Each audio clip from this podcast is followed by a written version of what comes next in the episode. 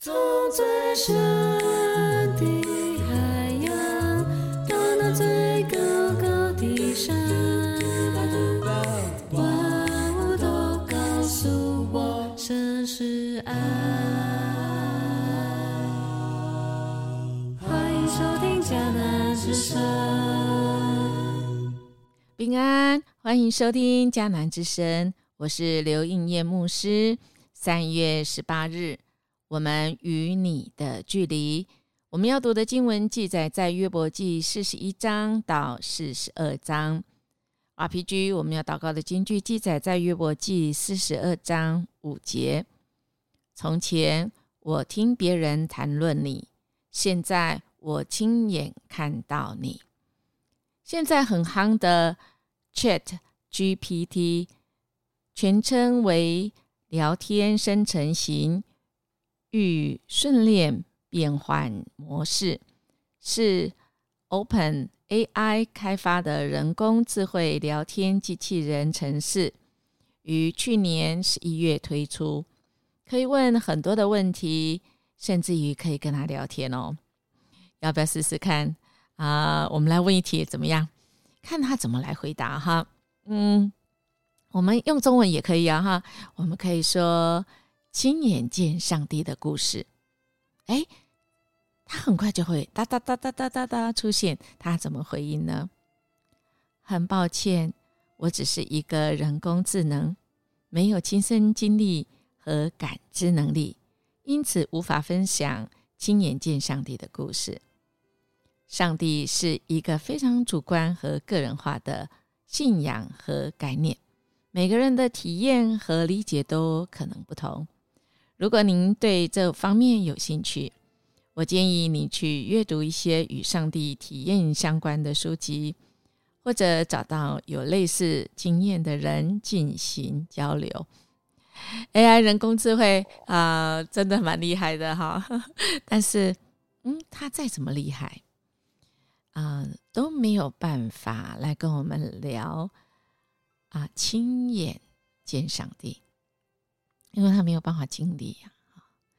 所以，亲爱弟兄姐妹啊，我们是按照神的形象所造的，那 AI 不是哈，所以我们还是找我们的上帝来聊聊吧，哈啊，我们的上帝其实很乐意啊跟我们聊，我们从。啊，今天最后其实就谈到约伯啊，到最后的时候，他其实一开始啊，就是从约伯开始，他就一个苦难接着一个苦难，到最后他啊，真的是我们昨天啊有来看到他其实啊已经不敢对上帝说什么了哈，从他一直要叫上帝说你出来呀。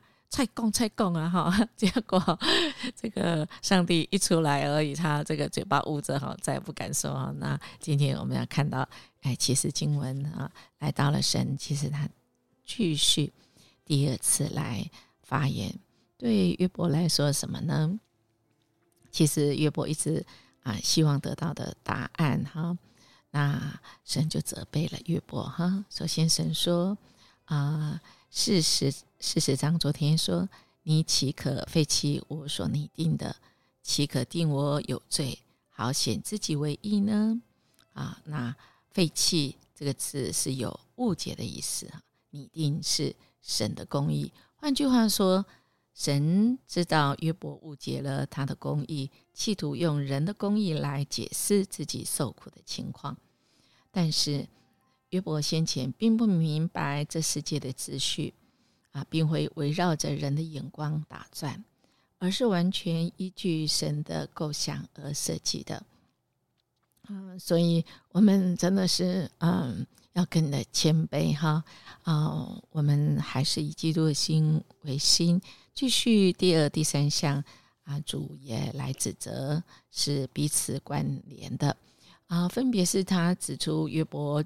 啊，定神有罪，好显出自己是异人。约伯认为自己是无辜受苦，因此他认定神是一个异人受苦。这样的想法明显是错误了哈啊！啊所以神问了约伯三个问题，来反驳约伯的自以为意。首先呢，神就问约伯：难道他有如神的膀臂吗？可以在这世上伸展如神的大能吗？约伯当然没有啊。那神就问约伯的第二个问题：你像神一样有荣耀、庄严、尊荣和威严吗？约伯当然也没有啊。神就问约伯第三个问题：你可以执行公义的审判吗？你可以制服所有骄傲的人吗？如果可以的话，神就相信约伯可以自己救自己。当然了，约伯也做不到的。从这三个问题的答案，我们看到的事实是，约伯与人不是处在同等的位置。也就是约伯明白自己是神所造的，而不是神。因此，约伯凭什么来指导神该如何治理这个物质世界呢？自然，约伯也不能凭着有限的道德尺度和因果报应观来指引神的公义。最后，神启示约伯观看他所造的两个异兽，一个是河马，另外一个是鳄鱼。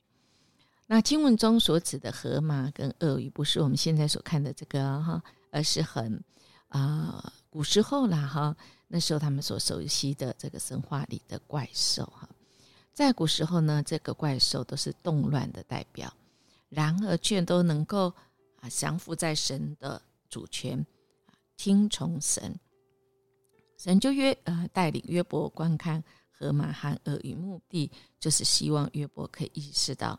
连人都惧怕并无法降服的这个巨兽，都是属于神，都是在神的掌管。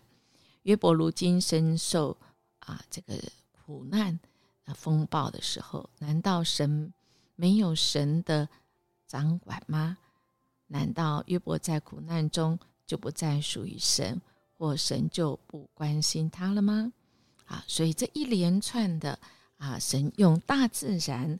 再次啊，来啊回应神哈，神就问约伯一连串问题：你在哪里？你知道吗？你能吗？你有智慧吗？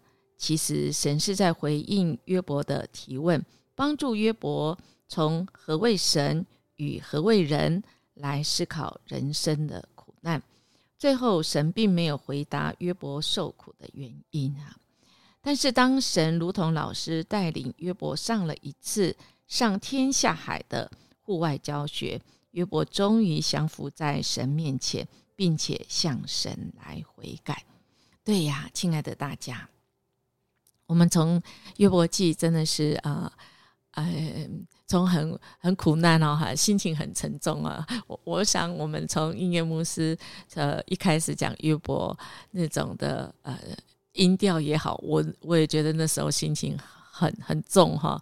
到了最后，哇，到了今天，我们就知道说，嗯，真的啊，在这世上没有其他任何事情是可以跟神与我们同在啊，有更美好、更重要、更有真实感哈啊啊，使我们的心真的是可以得着那个啊完全的这个满足哈。所以啊，感谢神，让我们呃总是有这个呃神的话语啊啊，以及神在这大自然里面，他所透过大自然来诉说他是一个怎么样的神啊啊，非常感谢神。呃，我们真的是有任何的疑问啊，不用怕跟神啊来发问哈，我们的神乐意啊来来让我们。有他从他那里来的啊答案也好，启示也好哈。有一个赫尔丹很有名的啊科学家，他曾经说：“嗯，上帝一定特别偏爱啊甲虫，因为他创造了这么多的甲虫啊啊物种数量啊非常多啊，只是。”多样性的一个指标而已啊，哈，很多很多，那只是一个更完全的说法，应该是上帝一定非常热爱生生命，因为他造了一个生机盎然的地球，哈。赫尔戴呢又说，生物界的标志就是美丽、悲剧与无止境的诡异。美丽带领我们走向赞叹，悲剧则透过不断的重生得到救赎。无止境的诡异引导我们进入神圣的领域。生物学家带来许多的怀疑，那么我们是会怀疑，但神要透过我们的怀疑，来使我们真知道，我们是有个动力，我们可以跟神来对话，而神呢，透过这个大自然，整个地球啊，使我们知道。神的灵在我们的当中，我们随时都可以亲眼见神。只要我们在神的话语沉浸在主跟神的保持对话，神乐意启示他自己，让我们明白，让我们做出的决定是可以合神心意的。我们来默想神在旋风中向约伯显现自己这个事实，对我现在生活中所遭遇的变动或混乱有哪些意义呢？